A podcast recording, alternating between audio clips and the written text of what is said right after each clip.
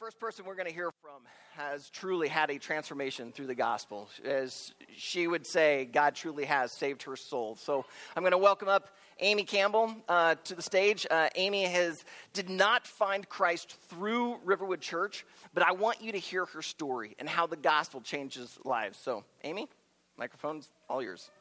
Good morning. Can everybody hear me? Okay. Well, my name is Amy Campbell and I recently became a part of Riverwood Church. I'm very um, blessed and grateful to be here. This was me a little over four years ago. On February 27th of 2013, I was federally indicted for conspiracy to, to distribute methamphetamines. Up until that point, I had bat- been battling a lot of different things in my life. A few weeks before that, I had prayed for God to help me because I couldn't keep living the way that I was. I didn't realize when I was indicted that that was how God was removing me from the destructive path that I was on. Ten days after I was indicted, I went to a service that was held at the jail where I was, and the only reason that I attended church that day, honestly, was just to get out of the jail cell. During the service, the lady was telling me how sometimes God will allow you to go through some things to get your attention, and that maybe this was how He was getting our attention. I felt like she was speaking right to me. She told us how God uses certain circumstances to bring us closer to Him. And at the end of the service that day, I gave my life to Christ. Over the course of the next few months, I did Bible study every day and read the Bible Everything I read and every message I heard spoke to me in so many ways.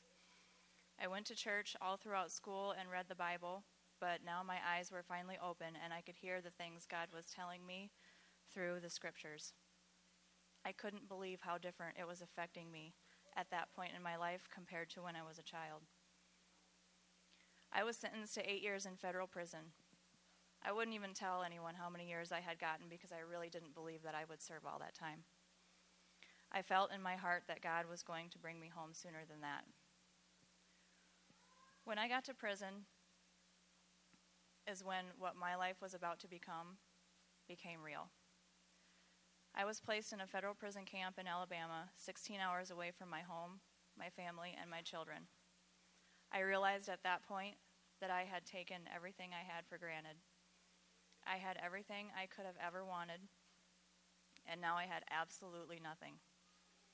I was so lost that I didn't even know who I was as a person. There wasn't really anything to do in that prison because it was so new, but the chapel services were amazing. And a few weeks after being there, I got baptized. I went to church every Sunday, joined the choir, did Bible study every day for two or three hours, and I walked and ran the track and praised God for what He was doing in my life. A year and a half after I was in prison, they passed a law for most sentences that involved drugs to, re- to receive a two point sentence reduction. For me, this was 26 months off of my sentence. My sentence went from 96 months to 70 months. And now I also qualified for the res- residential drug abuse program, which would give me an additional 12 months off my sentence. People started looking at me differently when I would say, See, I told you I wasn't going to do that eight years. I knew God had another plan for me. I transferred to another prison in Greenville, Illinois to do the drug program, and shortly after that, I was able to come home. I walked out of prison on September 27, 2016, three years and seven months after I was sentenced. I know what it's like to have everything stripped from you, even your dignity.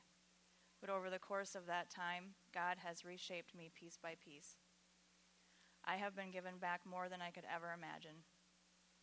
I have a good job making more than I had made before. I am rebuilding my relationships with my children and my family. I am free from the things that held me in bondage. I have a house to live in, a car to drive, and a joy in my heart that I never knew existed. The Russells, who are a part of this church, came into my life when I was at Linn County Jail. I met them through their son, Zach, who was also in jail at that time. Amy was there for me when I had no family there for me throughout my whole prison sentence.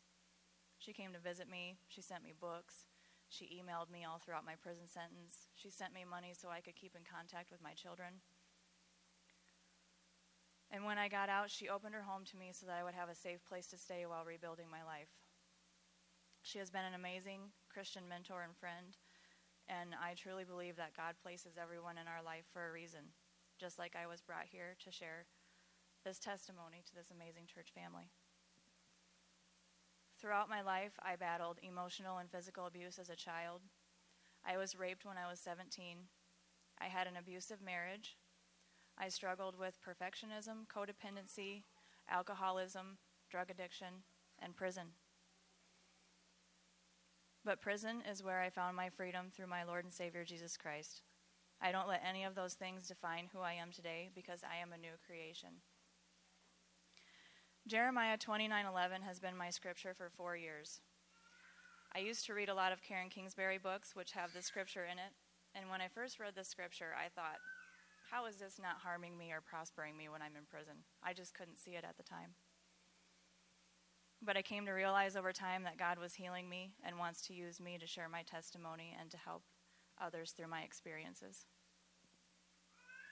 That's all I have. If you uh, brought a Bible or you've got a Bible up on your phone, go ahead and open it up. Uh, I've got a few scriptures on the screen. Um, because Nate was going to be here, I didn't plan a super long message, and uh, probably all of you with kids just took a big sigh of relief. Uh, but uh, originally, for our birthday, we were just going to continue on our His Story series. Uh, those of you who are part of our family, you know that we are uh, going through the entire Bible in 2017, and, and we're looking at it in a little different angle. We're looking at how the Bible, all of it, points to Jesus. And so, even back in Genesis and through Exodus, and then last week on Easter Sunday of all times, we were in Leviticus. And then this week, I was scheduled for us to jump into Numbers, and we were going to be looking at Numbers uh, 13 and 14. And uh, I kind of thought, you know what? rather than me just do the message, I, I, think we just need to celebrate what God has done. So I just totally put my stuff aside, invited Amy and Nate to, to come. I was thinking we kind of do a little bit of vision casting for Riverwood. But then, just kind of last week, it starts dawning on me like, you know what? Numbers 13 and 14 play right into what we're talking about and, and what we need to do. And so I thought, all right, let's just go there. If this was the original plan, uh, we'll just look at it. Um, if you're not familiar with the story, uh, and kids, you'll want to hear the story because this is a great story. This is the kind of story that they put up on the flannel graph. Right? This is the kind of story that there are songs about. Uh, this is a story about 12 spies. All right, I like spy movies. Kids, any of you like spies? Yeah, yeah, I love like trying to figure it out and sneaking in and that. That's what's going on in this. And the story starts off right in uh, chapter 13, verse 1 uh, the Lord spoke to Moses, saying, Send men to spy out the land of Canaan, which I am giving to the people of Israel. From each tribe of their fathers you shall send a man, every one a chief among them. All right, so there were 12 tribes of Israel, and God says to Moses, pick one chief, one leader out of each tribe, put those 12 guys together, and they're going to go into the promised land. All the way back in the book of Genesis, God told Abraham, I'm going to create a nation from you, and this is where they're going to live. And God even defines the boundaries. But when he, God told Abraham that, he also warned him and said, However, your nation, your people, will be in slavery for about 400 years to another nation. Well, we've already seen how that other nation was Egypt and how God miraculously, through the 10 plagues, brought them out through that Passover and the people became free. They were no longer in prison, kind of like as we heard Amy's story. But the people they leave, they get the Ten Commandments and all of the laws we looked at last week, and then they're now at the footstep of their promised land. This is where they're supposed to go. And so God says, All right, bring them together. And did you notice it there, right in verse 2? He says, Send them in to spy out the land of Canaan, which I am giving to the people of Israel. There's a promise in there. God's saying, This is yours. All I want you to do is get these guys, have them go in so they can see how great it is, and they're going to bring back a report, and you're going to go in, and I'm going to give this land to you. Except it doesn't quite work out that way. The 12 spies, they come back, and everyone's like, okay, what, would you hear? What, what'd you find out? And they bring some f- uh, fruit with them, right? And I mean, like, these grapes are like basketball sized. I mean, everything just is amazing. And they come back and they said, Oh my goodness, that land is flowing with milk and honey. It was just a way to say, It's lavish, it's lush, it's amazing. Then you could see a look on their face. And they're going, But there's a problem. And they describe the problem down in verse 32, I mean 31. Halfway through verse 31, the, uh, uh, some of the spies start saying, we're not able to go up against the people. They're, they're, talking about the people that live in Canaan, the promised land. For they are stronger than we are. And so they brought to the people of Israel a bad report of the land that they had spied out, saying, The land through which we've gone to spy it out is a land that devours its inhabitants, and all the people that we saw in it are of great height. And there we saw the Nephilim, the sons of Anak, who come from the Nephilim, and we seemed to ourselves like grasshoppers and so we seemed to them. Kids, have any of you ever stood by someone who's like six foot six or seven foot tall? Right? You, you like you like cr- get a crane in your neck. It starts hurting because then you're just like, whoa, do they ever stop? I'm like, you start wondering if the weather's different up there. The, the second wedding I no third wedding I ever officiated, the groom was six foot six. His bride was six one. He was a basketball player. The shortest guy was six four. Her shortest of her bridesmaids, I think, was like 5'10. And then there was me, right? I felt small. I felt like a grasshopper in their midst. That's what the Israelites felt like. They walk into this land and they see, oh my goodness, it's amazing. Except the people that have it, there, there's no way. There is no way we can defeat them. You see, by sight, it looked impossible. There's no possible way. And so they heard the promise from God go into this land, take a look. This is the land I am giving you. And they come back with a bad report. Well, at least 10 of them did. Two of them, they looked at things a little differently. One of them was a guy by the name of Caleb. And one verse earlier than what we just read, verse 30, Caleb does this. But Caleb quieted the people before Moses and said, let us go up at once and occupy it, for we are well able to overcome it. Do you hear it? Caleb heard the promise of God I'm giving you this land. So Caleb's mind, it's done. It's a, it's a gone, it, it's over. We've got it. It's ours. They can't stop us. If you continue on into chapter 14, you see the other spy, Joshua, say the same thing. And Joshua says, It is because the Lord is on our side. Kids, there's many times when you come to something in life and you're thinking, There's no way. I can't do that. I can't complete that assignment. I can't do the task that mom and dad gave me. I can't possibly run that far. I can't do it. And all you're doing is you're looking by sight. But when you've got a mom or a dad who knows you, they see your ability, and they say, I know you can do it. Do you listen to the fears in your mind, or do you trust your mom and dad? Because most of you kids, I know your moms and dads, and they love you. They are for you. They want to see you do amazing things. And so they're not trying to defeat you and get you down. When they're saying, I believe in you, it's because they know and what they're asking you to do is to step out, in a sense, by faith. That's what God was asking the Israelites to do. Yeah, yeah, yeah. The people were huge. They were giants. Like these are the people who would produce Goliath. And Caleb and Joshua are saying, so what? Because if God says we can do it, we can do it. Because ultimately, it isn't going to be us that does it, it's going to be God. He's the one who's going to see this through. There are many times as we planted Riverwood Church that we hit moments where we were looking by sight. It looked like this is impossible. There's no way in the world. In fact, Leanne and I had a few people in the process say, No, I don't think you can do it. I don't know that you guys are capable of doing it. I don't know if Waverly's going to accept you. I don't know if, if certain things are going to be able to take place and happen. I don't think you can do it. And as we looked at things by sight, I agreed with them. There were moments where I thought, this isn't going to happen. There was actually a moment one week before Nate, who was supposed to be here to talk, before he came to Christ, where I thought, I'm done. I'm through. We're not making it. And then a week later, I see Nate give his life to Jesus, and I realized God's at work. You see, if you just walk by sight, whether it's kids in the relationship with your parents or at school or moms and dads at work or in, in your, in your neighborhood or whatever, if you just walk by sight, there's a lot of things you're thinking, I can't get done. But if God has called you to something, you do it. You see it through because it's His plan. It's not up to you. I suspect there might be some people here who are wrestling right now. You sense God is saying, I want you to do something. It might be about a job, it might be about a relationship. It might be concerning one of your neighbors. There might be a coworker that you need to, you know, go and talk to. And you are living with fear. You're living by sight. There's no way that person would. There's no way I can. There's no way that will work out. And yet, in your heart, you hear God saying, Obey, follow me, trust me, walk by faith, not by sight.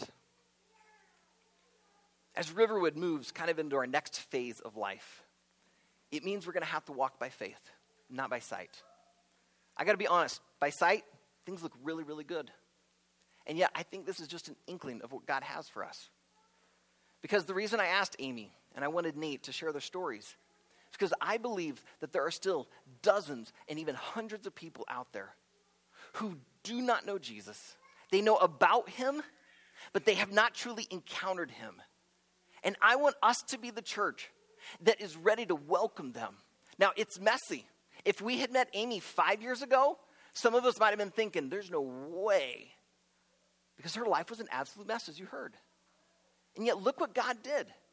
It wasn't any certain person that changed her, except the person of Jesus. And I think there are other people who need their story like that. Now, the story is not always in prison, on drugs, doing alcohol. No, sometimes the story is I wear a tie to work every day, I make all sorts of money, and yet I'm still in an internal prison.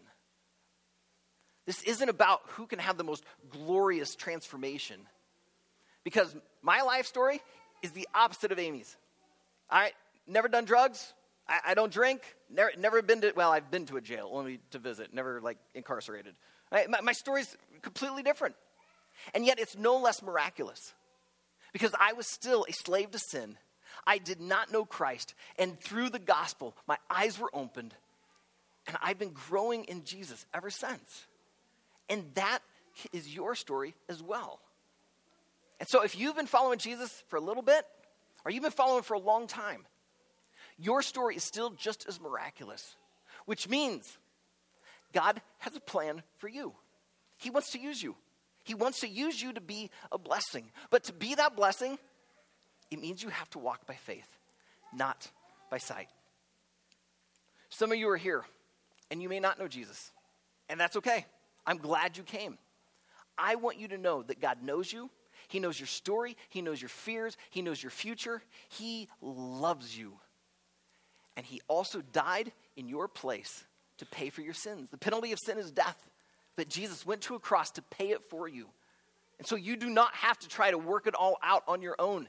Instead, it's placing your faith in God. Yesterday, I had the opportunity to talk to a young man who was struggling. How does he place his faith in God? You pray, you talk to God, and you ask him to give you the faith. If that's you today, then I want you to do that. I would love for today, as we celebrate Riverwood's birthday, that today would be your spiritual birthday.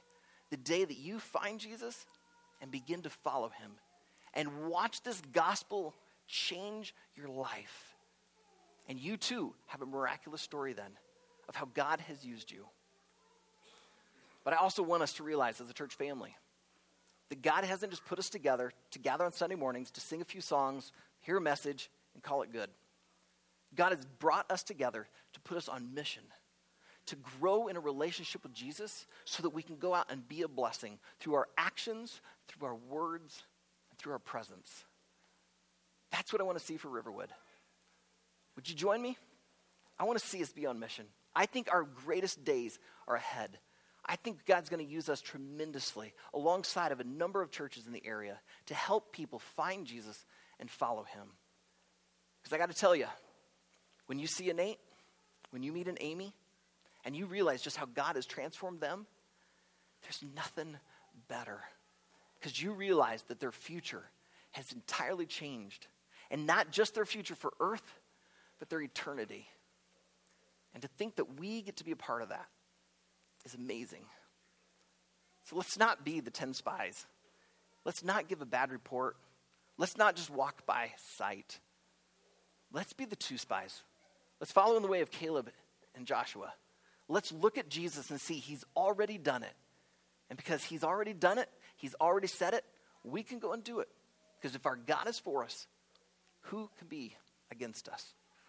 So, Father, I pray that you would use Riverwood Church to be a place of change, a, a place where people find Jesus, they hear this gospel, and they step into the river of Jesus, getting ankle deep, and they find that their entire life changed. But God, it doesn't stop there. I pray that each and every one of us, no matter what our age, no matter what our background, no matter how long we've been following you, that you would continue to draw us deeper and deeper with you through your gospel.